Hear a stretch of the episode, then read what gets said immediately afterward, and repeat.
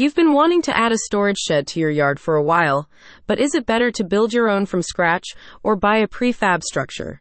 With the handy guide from Chicken Raising 101, you'll get all the advice necessary to do what is best for you. The guide outlines the factors you'll need to think about when calculating the cost of a storage shed, including size, materials, quality of materials, design and style, foundation type, labor costs, location, and accessories or add-ons. With spring just around the corner, Chicken Raising 101 gives you tips for your upcoming home project, helping you understand the advantages of DIY versus buying a prefabricated structure. Understand cost factors. A recent Forbes report shows that the cost of adding or building a backyard shed can vary widely with prefab options starting around $600 for a 7 by 7 foot unit.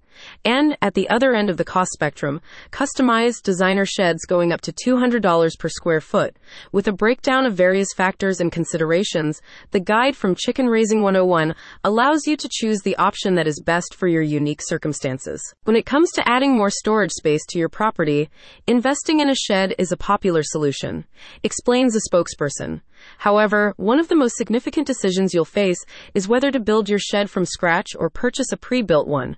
Our guide helps you make an informed choice. Consider material quality. The guide prompts you to consider the type of material that will be used, such as wood, metal, plastic, or vinyl.